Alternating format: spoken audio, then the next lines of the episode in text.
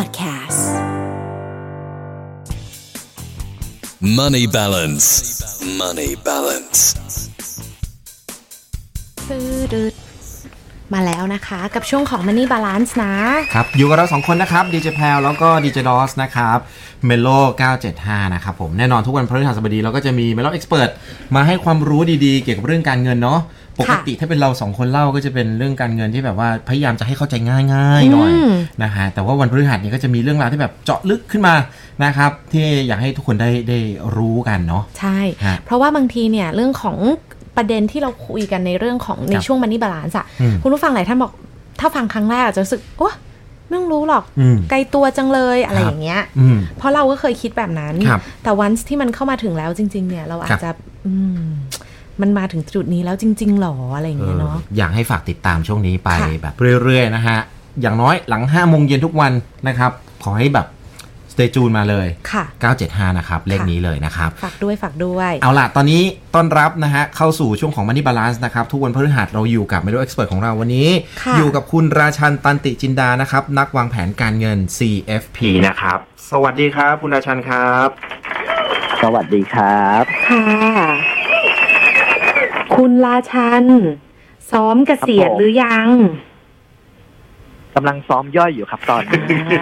กำลังซ้อมจะซ้อมยังไงฮะ คุณราชันครับซ้อมซ้อมยังไงเหรอก็ตอนนี้ผมว่าใช้ชีวิตอยู่กับบ้านนี้ผมว่าก็ไม่ค่อยต่างเลยกับตอนเกษียณนะแต่ยังมีรายได้อยู่ โอเคโอเค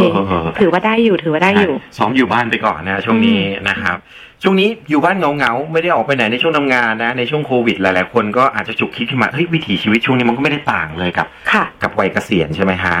ทีนี้เราอยากรู้ว่าทำไมอยู่ดีๆ ช่วงสถานการณ์โควิดแบบนี้เนี่ย คุณราชันในฐานะนักวางแผนการเงิน CFP แล้วก็ Melo Expert ของเราครับถึงมาชวนให้คิดเรื่องเรื่องเกษียณอะไรเนี้ยค่ะครับ อืม ก็เหตุผลเพราะว่าต้องบอกว่า ผมเชื่อว่าคนทำงานณวันนี้นะหลาย ๆ คนเรียกว่า อยู่บ้านทั้งสัปดาห์มาเป็นเดือนเดือนๆแล้วนะครับ น่าจะร่วมๆเกือบสองเดือนแล้วนะครับซึ่งก็เรียกว่าถ้าใครเป็นมนุษย์เงินเดือนอยู่ในองค์กรขนาดใหญ่อย่างเงี้ยอย่างผมโชคดีหน่อยคืออยู่องค์กรขนาดใหญ่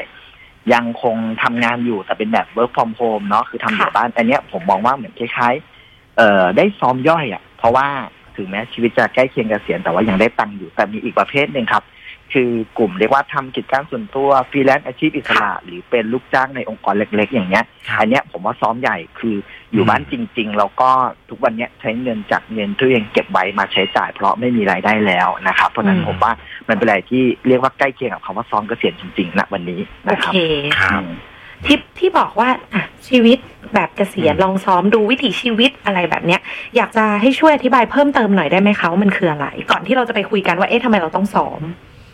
อืมก็ต้องบอกว่าเหตุผลที่ผมบอกว่าซ้อมเพราะว่าเอาจริงๆอะณวันเนี้ยทุกคนตื่นนอนมา เรียกว่าแทบไม่ออกจากบ้านนะครับค่ะตื่นเช้ามาก็อยู่กับบ้าน บางคนถ้า work from home หน่อยก็โอเค วันหนึ่งทั้งวันอาจจะมีทำงานส่งหัวหน้างานบ้างนิดหน่อยนะผมใช้คำว่านิดหน่อยอือหือแล้วก็หลังจากนั้นก็คงใช้วิถีชีวิตตาม เรียกว่าตามคนอยู่กับบ้านนะครับ เช่นค่ะ ดูหนังฟังเพลงเนาะทำครัวเข้าครัวเดี๋ยวนี้คนเข้าครัวเยอะ หรือบางทีเต็มที่ก็ตอนเย็นพาสัตว์เลี้ยงไปเดินรอบหมู่บ้านอย่างเงี้ยคำถามคือเนี่ยเราอยู่กันประมาณเดือนกว่าสองเดือนแล้วคำถามคือชินไหมครับนะครับ แล้วลองหลับตาชินคิดดูตอนเราเกษียณต้องใช้ชีวิตอยู่อย่างเงี้ยประมาณสิบยี่สิบปีคำถามคือ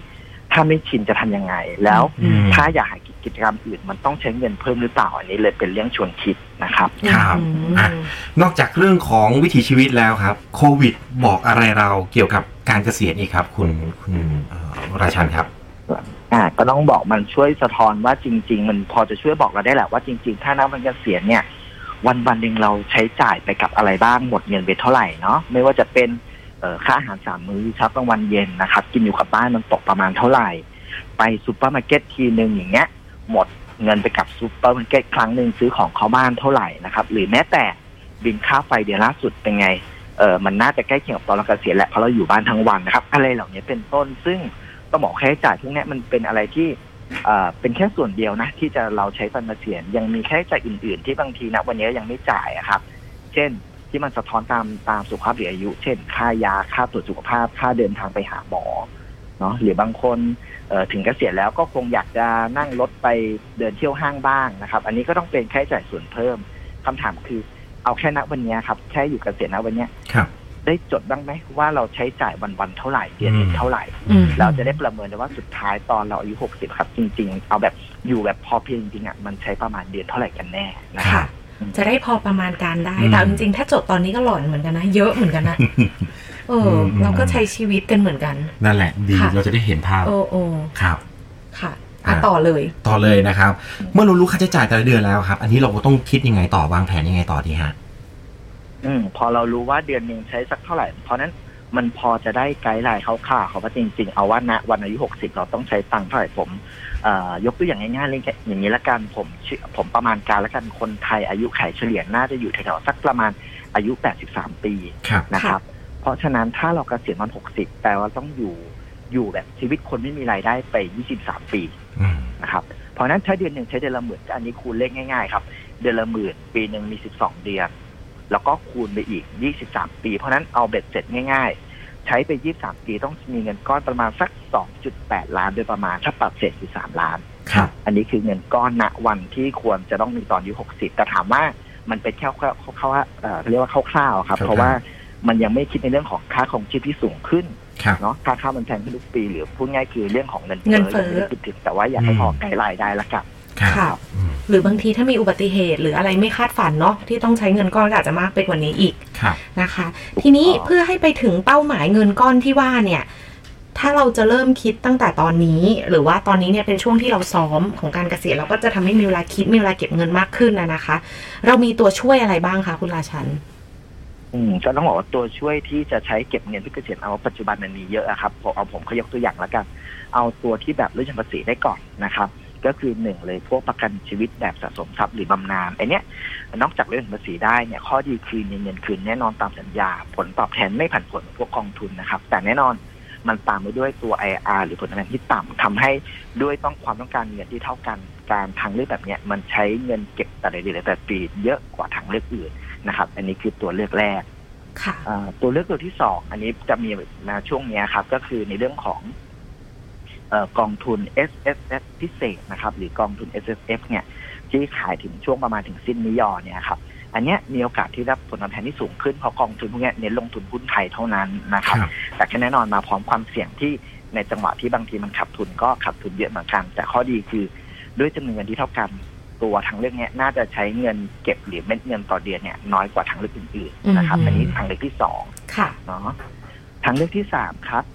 ในเรื่องของอันนี้ยังลดหย่อนภาษีเหมือนกัน คือกองทุน S S F ปกตินะครับ ที่จะเริ่มขายปีนี้ แล้วก็ตัวกองทุน R S ไอ้ตรงเนี้ยข้อดีคือมีความเสี่ยงและนโยบายการลงทุนที่เลือกหลากหลาย เพราะฉะนั้นเราเลือกให้แมทกับตัวเองได้เลยว่าเราชอบเสี่ยงต่ำเสี่ยงสูงเสี่ยงกลางนะครับ สามารถเลือกให้เหมาะกับเราได้ อันนี้ค่ะทางเลือกที่สามครับแล้วก็สุดท้ายเลยต้องบอกว่าเป็นทางเลือกที่ผมว่าเป็นอะไรที่ง่ายมาก ๆ คนไม่ชอบเสี่ยง ไม่ชอบพันธะยาวๆเหมือนประกัน ทางเรื่องเนี้ยตอบโจทย์นั่นคือ ตัวเงินฝาก e saving หรือเงินฝากแบบไม่สมไม่มีสมุดนะครับ ตอนเนี้ยมดอกเบี้ยเท่าที่ผมเห็นหลาย ๆ ที่เอ่อให้สูงเหมือนกันคือ 1.5เปอร์เซ็นต่อครับปี คือสูงกว่าออมทรัพย์ทั่วไปถึงประมาณ 3 เท่านะครับค่ะอันนี้ต้องเรียกว่าเป็นทางเลือกที่เรียกว่ามันเอ่อดีสำหรับคนที่อยากจะลองเริ่มต้นจริง ๆ นะครับค่ะครับฮะโอ้เป็นน่าสนก็ใจคงคงต้องฝากไว้ครับที่ที่ยกตัวอย่างยกเรื่องเกษียณเพราะว่าอะไรผมต้องบอกว่า เออมันชีวิตเกษียณมันยังไง มันต้องมาสักวันหนึ่งแน่ๆไม่ว่าจะวันนี้พรุ่งนี้หรืออีกสิบปีข้างหน้าครับคำถามค่ะคือวันเนี้ยเราถ้ารู้ตัวไม่พร้อม ผมว่าเป็นเรื่องที่โชคดีนะเพราะเรารู้ตัวตั้งแต่ณวันนี้นะครับอย่างน้อยที่สุดก็มีเวลาเตรียมตัวเพื่อวันนั้นมาถึงนะค่ะครับใช่โอ้เป็นการซ้อมจริงๆ รู้ไว้ก่อนเราจะได้รู้ว่าเอออีกหน่อยเนี่ยมันจะต้องสถานการณ์จะต้องเป็นแบบนี้นะประมาณนี้นะเอายุเยอะแล้ว อืมเออต้องอยู่แล้วแบบนี้แล้วอยู่ได้การไหมประมาณค่าใช้จ่ายต่อเดือนนี่ก็น่าสนใจเหมือนกัน ก็ในช่วงนี้เป็นช่วงที่ดีที่จะลองดูว่าเดือนหนึ่งเราใช้ประมาณเท่าไหร่ครับอย่าให้ไปรอจนถึงวันนั้นเลยเนาะคุณราชันเนาะเราไม่มีเงินใช้นี่มันจะแบบเป็นอะไรที่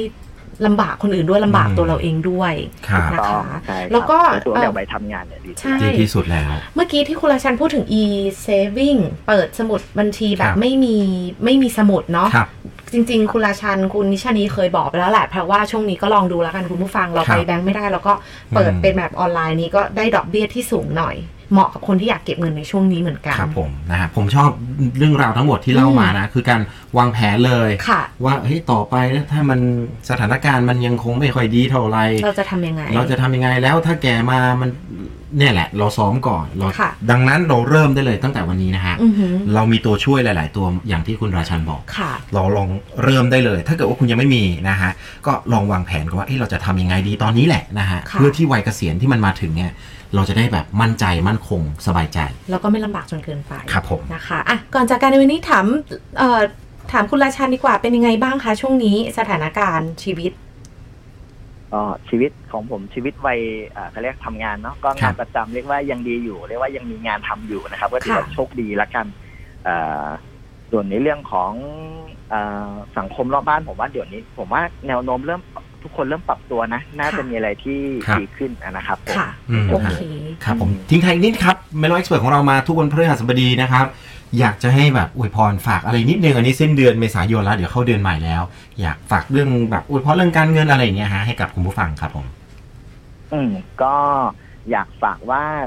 ณวันเนี้ยใครที่ยังว่างๆอยากฝากว่าลองศึกษาเรื่องเงินของตัวเองดูนะครับ จริงๆมันมีหลายมิติอย่างน้อยที่สุด มิติเรื่องรายรับรายจ่ายตัวเอง แล้วก็เงินออมเผื่อฉุกเฉินอันเนี้ยผมว่าสองเรื่องนี้เป็นพื้นฐานสำคัญสำหรับที่จะทำให้เรา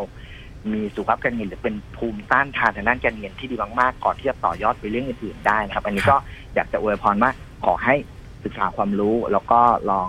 สร้างภูมิต้านทานจากสองเรื่องนี้ดูนะครับผม ค่ะอ่าเอาปรบมือให้ Mellow Expert ของเราคุณราชันตันติจินดานะคะ ฝากไว้ด้วยใช้ช่วงนี้เป็นช่วงของการทำบัญชีรายรับรายจ่ายแล้วก็สำรวจการเงินของตัวเอง ครับผม ค่ะ วันนี้ขอบคุณคุณราชันนะคะ ครับ สวัสดีครับผมสวัสดีค่ะสวัสดีครับ ขอบคุณมากครับ ติดตามได้เลยทุกวันพฤหัสบดีนะครับเมโลเอ็กซ์เพรสค่ะของเราก็เรื่องการเงินแบบนี้น่ารู้นะฮะอืมเอามาฝากกันนะครับจเป็นริงประๆมีจำทุกวันเลยเนาะค่ะอ่ามีทุกวันเลยแล้วก็ Mellow Expert เราก็คือจะเป็นทุกวันพฤหัสก็ประเด็นจะอาจจะลึกหน่อยนะคะอืมแต่ว่าโดยรวมเนี่ยทุกวันแพรวกับพี่ดอลเซอร์พยายามหาประเด็นที่เข้าใจง่าย หรือว่าประเด็นที่คุณผู้ฟังเนี่ยอยากทราบ เพราะว่าต้องยอมรับว่าการเงินมันอยู่ในทุกมิติของชีวิตเราใช่ครับอืมนะครับฝากติดตามด้วยนะครับกับช่วงของ Money Balance ครับค่ะ Money balance. Money balance.